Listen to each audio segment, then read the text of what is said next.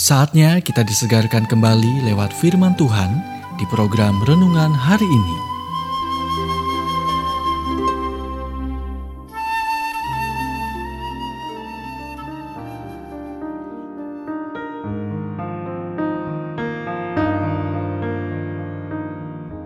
Renungan hari ini berjudul Hari ini Besarkan Tuhan. Nats firman Tuhan diambil dari Mazmur 34 ayat 3. Muliakanlah Tuhan bersama-sama dengan aku. Marilah kita bersama-sama memasyurkan namanya.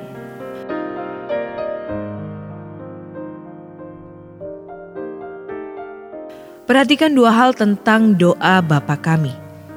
Itu dimulai dengan kata-kata Bapa kami yang di surga, dikuduskanlah namamu. Matius 6 ayat 9 dan diakhiri dengan engkaulah yang empunya kerajaan dan kuasa dan kemuliaan sampai selama-lamanya. Amin.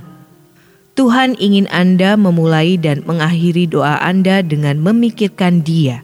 Mengapa? Karena itu membuat Anda dua kali lebih baik untuk fokus pada Tuhan daripada fokus pada siapa pun atau apa pun. Ketika Anda memperbesar suatu objek, anda memperbesarnya sehingga Anda dapat melihat dan memahaminya lebih banyak. Ketika kita mengagungkan Tuhan, kita melakukan hal yang sama. Kita memperbesar kesadaran kita akan Dia, sehingga kita dapat lebih memahami Dia. Inilah yang terjadi ketika kita menyembah Dia.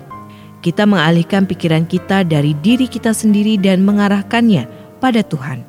Kami menempatkan penekanan pada Dia dan saat kita melakukannya, saat kita melihat lebih dekat dan memperdalam fokus kita padanya, kita mulai menyadari betapa agung dan mulianya Dia, betapa penuh kasih karunia dan kebenaran.